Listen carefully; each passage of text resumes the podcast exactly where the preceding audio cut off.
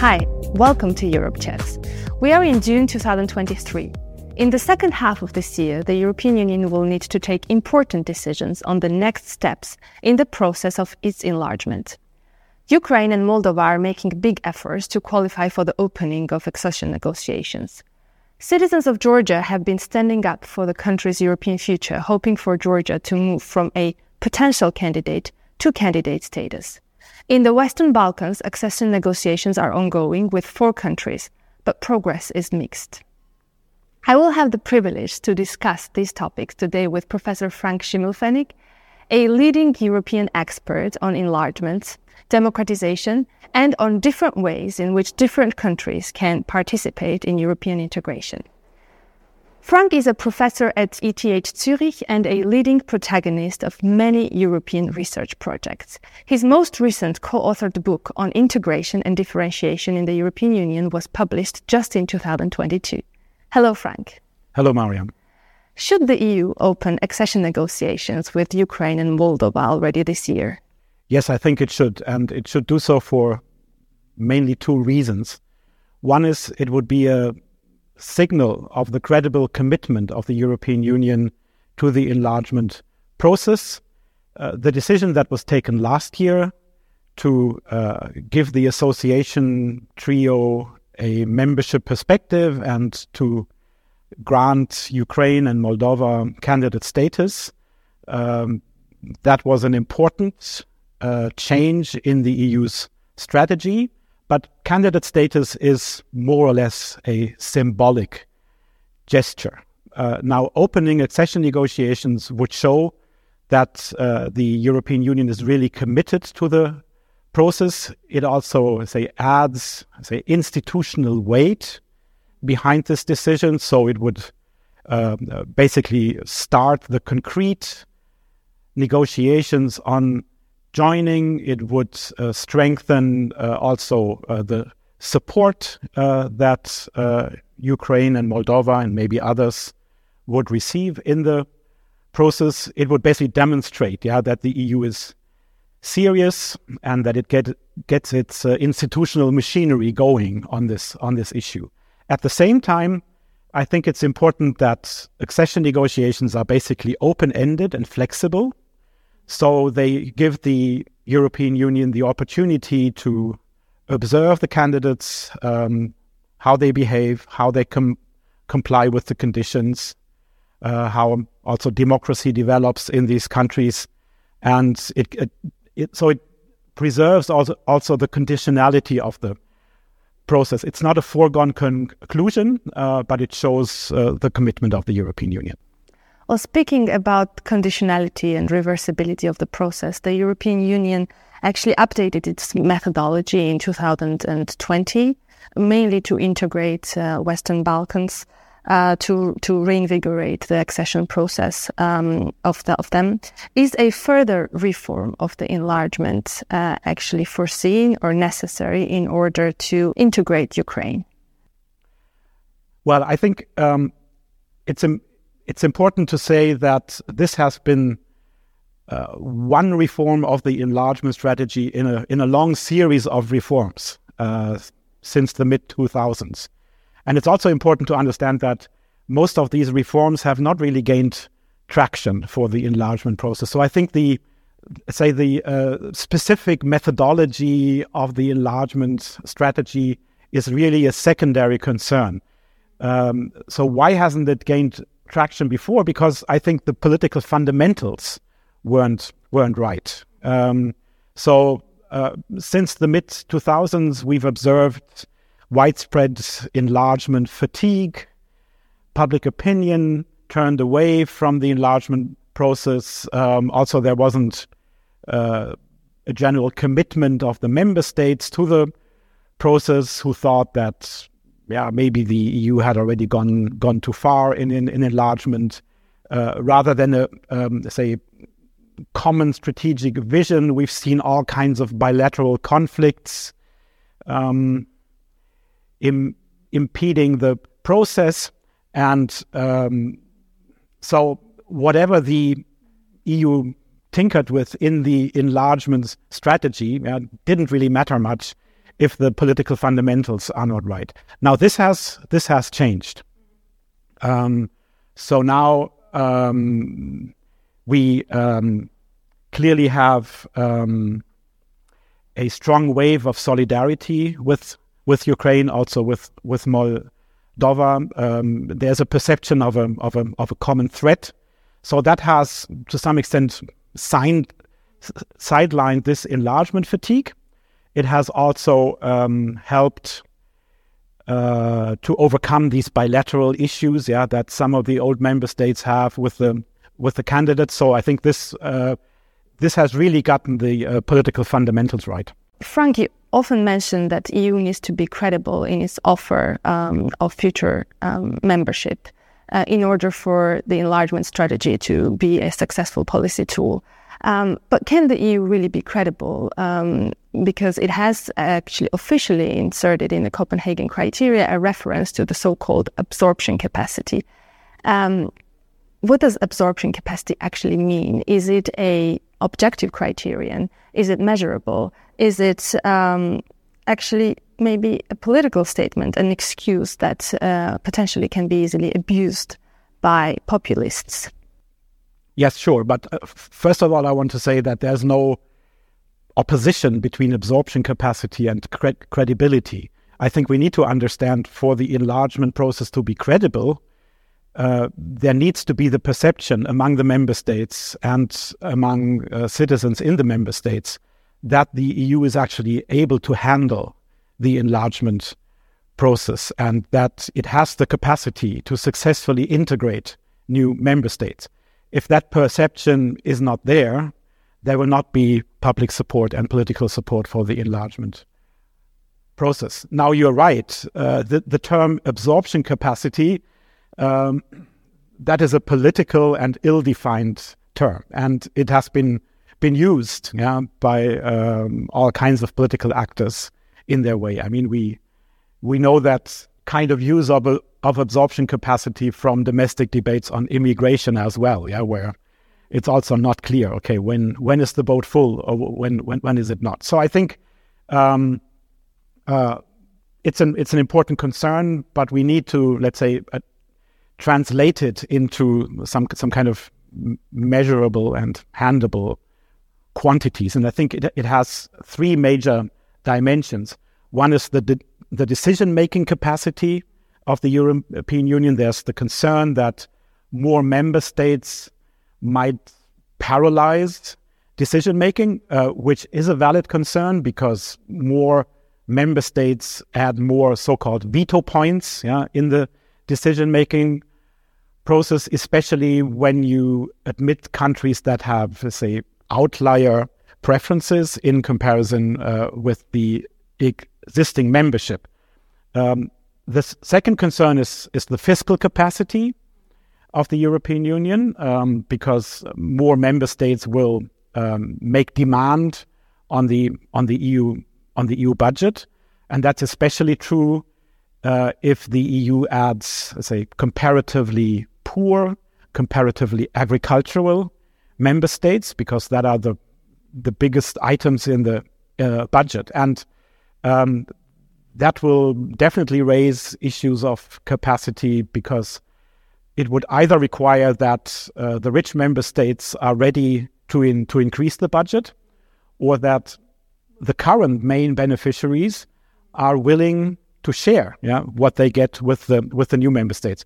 That has been an issue in Eastern enlargement as uh, well, and um, that will require Um, uh, some um, decisions, um, and then there's the issue, the issue of social cohesion. Yeah, I mean, if uh, if as will be the case, um, uh, the addition of new member states will add societies, yeah, that are um, very different um, with regard to s- socioeconomic conditions from the from the current members m- member states. That will undermine the social cohesion of the entire union. That will create migration pressures will raise issues of identity, and, and I think all of this needs to be needs to be taken very seriously. Is the E U ready to tackle these three challenges that you outlined? Also, how will the E U, in your opinion, need to reform its decision making uh, in order to accommodate, let's say, a union of thirty-six?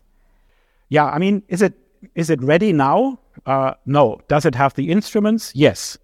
Um, so, of of course, one could say, okay, if um, if the E U lacks the capacity to change its decision-making procedures and to, let's say, prop up its fiscal capacity, um, then it then it should do so. Yeah, it should invest. But I think that is not what will what is likely to happen because of the um, uh, conflicts within the membership about all of these issues. But it it has an, an instrument, and this instrument is differentiated integration, or what is now also uh, termed staged accession or gradual ac- accession. So I think there's a there's a clear f- formula which is not new, which we've seen in earlier enlargements as well, um, which is, let's say, the um, the more heterogeneous the E U becomes as a result of enlargement, the more it, say, um, uses differentiated integration to admit new member states. That means in in those areas uh, where there are uh, the most pronounced differences between old and new member states, um, there is a, let's say, temporary exclusion of the of the new member states uh, from uh, full membership. And that mitigates yeah, uh, uh, some of the pressures of in, of enlargement, because it means that at least for, for some time, uh, the new member states will not fully participate in the policies of the E U. So the the full costs will not come come to bear, and that will uh, make it easier for the old member states to ad- to admit the new ones. Well, speaking about the staged integration, the Commission President Ursula von der Leyen uh, recently spoke in Bratislava, and she she talked about stepping up support for the Western Balkans um, by offering them gradual integration into the single market and an increased um, pre-accession funding. What do you make out of this increased ambition? Um, yes, I think that's um, the right way to go. I think it's it's almost necessary. Yeah. Um, Uh, to proceed in that in that way, and it, I think it actually adds to the credibility of the process. Um, uh, so it does not overburden the old member states in integrating the new ones, in having to to shift massive uh, budget transfers to the to the new member states. Um, so it will be an easier sell also to domestic constituencies in the in the old member states. At the same time, let's say these these partial intermediate rewards will also um, help the candidates yeah, in making these reforms, because there are intermediate benefits. I think one of the issues in the recent enlargement process was that everyone knew, okay, uh, these are comparatively weak candidates uh, as as com- compared to earlier candidates, so it will be a long process. But the benefits, which are high, uh, they will all come only at the end of the entire process. And for policymakers that face elections, yeah, that have a time horizon of, I don't know, four, six years, uh, say selling hard policy reforms um, in the in the country, for which the benefits only may come in twenty years or so. That's a that's a hard sell, and that undermines the credibility of the process. So I think um, it is it is it is clear that uh, if and when enlargement comes, it will be differentiated. It will be more differentiated than it already had been in the Eastern enlargement case, because the E U is facing um, say um, uh, poorer, less developed uh, candidates than it than it had before. And I think the U- the case of U- Ukraine is uh, particularly im- important because it's a It's a big country, and it's an agricultural powerhouse. And integrating Ukraine uh, as it is now, for instance, in the common agricultural policy would basically over overburden this policy. we already see the strains now, yeah, that um, um, many of the, uh, say, Eastern European member states who are generally in strong support of Ukraine face uh, opposition by their farmers uh, and uh, have had to restrict yeah, the free import of Ukrainian a- agricultural goods for this reason. This is um, this is foreshadowing the kind of conflicts that we will face as the enlargement or, or the admission uh, process moves on. Mm-hmm. Well, speaking of differentiation, what are the costs of enlargement and the cost of non-enlargement? What will happen if the E U stopped enlarging? Well, I, I think we need to understand that enlargement has never been, let's say, this um, this kind of uh, material cost benefit Uh, calculation policy. If it if it had only been about, let's say, the um, tangible ma- material, economic, financial costs and benefits, I think the E U would be a lot smaller than it than it is today. But, but I meant more generally, also in terms of security, in terms of. Uh... I think it has always been, uh, say, part of the historical mission of the European Union to unite the continent, to um, integrate. Uh, countries that were willing, that uh, were willing to introduce democratic reforms, uh, to share the uh, uh, values and fundamental norms of the of, of the European Union, and let's say the the specific costs and benefits. These were secondary issues that you could deal with, uh, for instance, through differentiation. Um, so, um, I think the costs of non-enlargement. Yeah, it would be uh, increased instability uh, at the at the external borders of the European Union.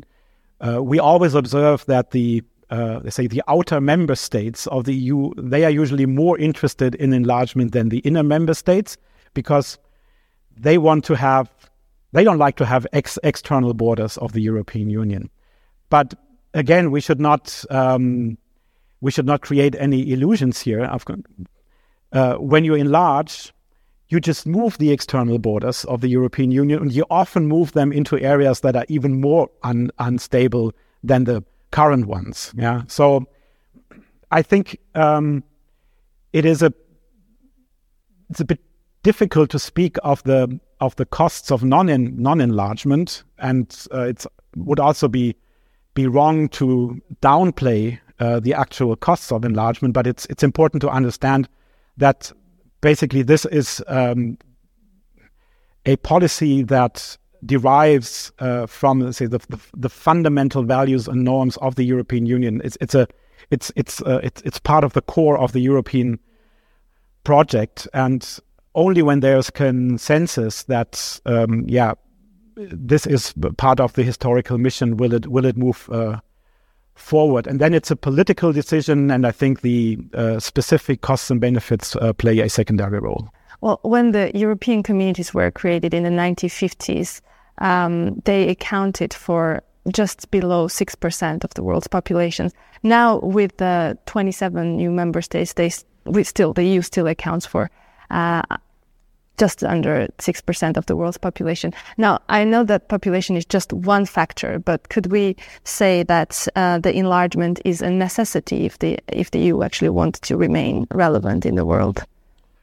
Um, yes, but I think th- that also depends on what kind of countries uh, the E U integrates. Um, I think if we talked about, uh, let's say, uh, Swiss membership or Norwegian accession, or in some at some point of the future also about the reintegration of the U K in into the European Union, I think these would be um, additions that would actually increase yeah, the economic weight and the power of the European Union. Uh, those countries that are now Uh, candidates for membership, um, at least for uh, some time, I think they will rather be an economic burden on the European Union. Um, that might might change um, as as these uh, countries develop long term,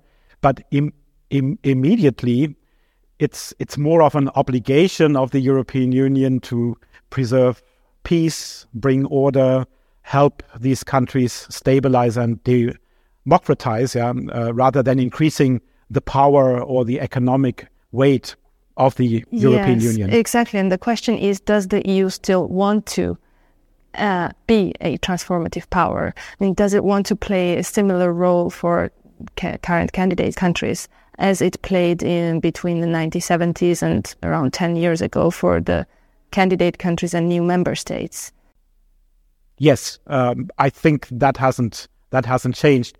We've seen a slight shift in the prioritization. Yeah, so this say the the main strategy before was okay. Uh, these countries have to reform. They have to democratize. Democratize. They have to change their rules in line with those of the European Union.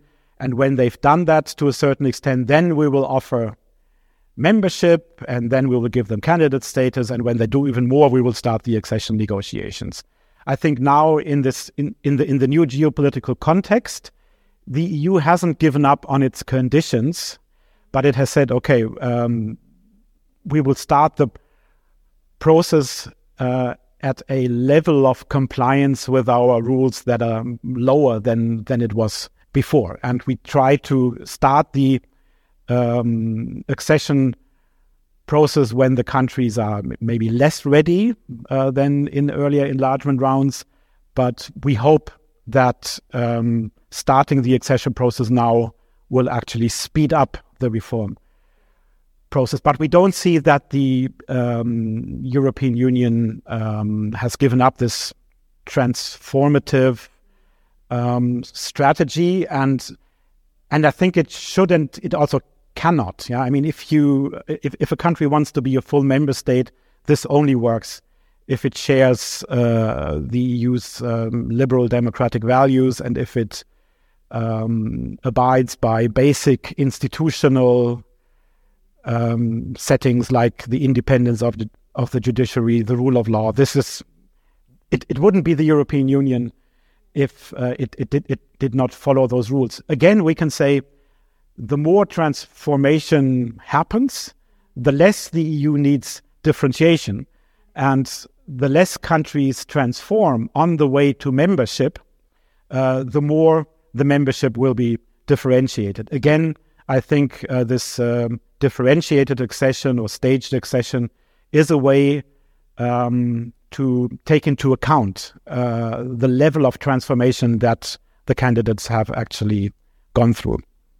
But also, if I understand correctly, the, the state of the union itself, right? So the differentiation is not only about the candidate countries, it's also about the E U itself, you know, its own decision-making, uh, its own uh, economic uh, you know, situation. Or is that really something that's totally on the side of uh... well, you, I mean, you could say if you, if if a um, candidate for membership, yeah, um, say reaches a level of transformation that uh, puts it squarely into the fold of the of the old member states, there's no need for differentiation, yeah, because it will not be an extra burden on the budget. It will not um, wield veto power, yeah, b- because it has no interest in doing so. So the The more a new member state transforms in the in, in a way as to become like the old member states, the less differentiation you need. The more it um, remains, let's say, on the on the margins uh, of of the membership, yeah, the more likely uh, it this needs to be accommodated by some kind of differentiation.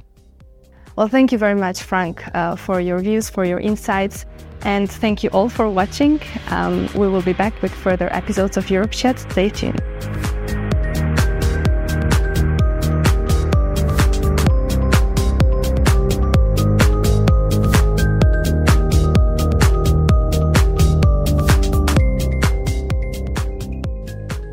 This podcast is co-funded by the European Union.